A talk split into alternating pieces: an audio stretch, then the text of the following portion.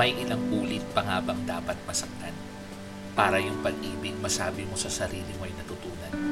Ilang pagluha pa ba ang dapat maranasan? Ilang pagsubok ba ang dapat mauwi sa kabiguan? Bago natin masabing tama na, tama na ang mapapait na karanasan. Kailangan bang hilingin na ang puso ay mamahinga muna? O turuan ng isip na wag laging manguna?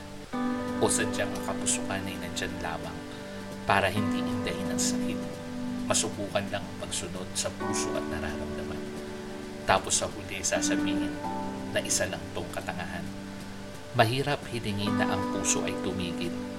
Sadyang mahirap na turuan ang damdaming ayaw papigil. Lalo kung mahal mo, patuloy kang manggigigil. Sa kanya ay sumuyo magmahal at pangakong hindi titigil. Pero kailan nga ba dapat huminto? Pag masakit na ba o nakasakit ka na ng todo? Kailan nga ba dapat isara ang pinto ng pagmamahal at pag-asa? Kailan nga ba dapat piliin na huwag hayaang ang puso ay umasa? Kagaya ng hindi pagtigil ng puso sa pagtibok para mabuhay. Ganyan din ang dahilan kung bakit may pag-ibig tayong handang ialay. Masakit man at parating may pangambang nakaalalay. Pero sadyang ipinanganak tayong hindi marumog, kundi mapagbigay.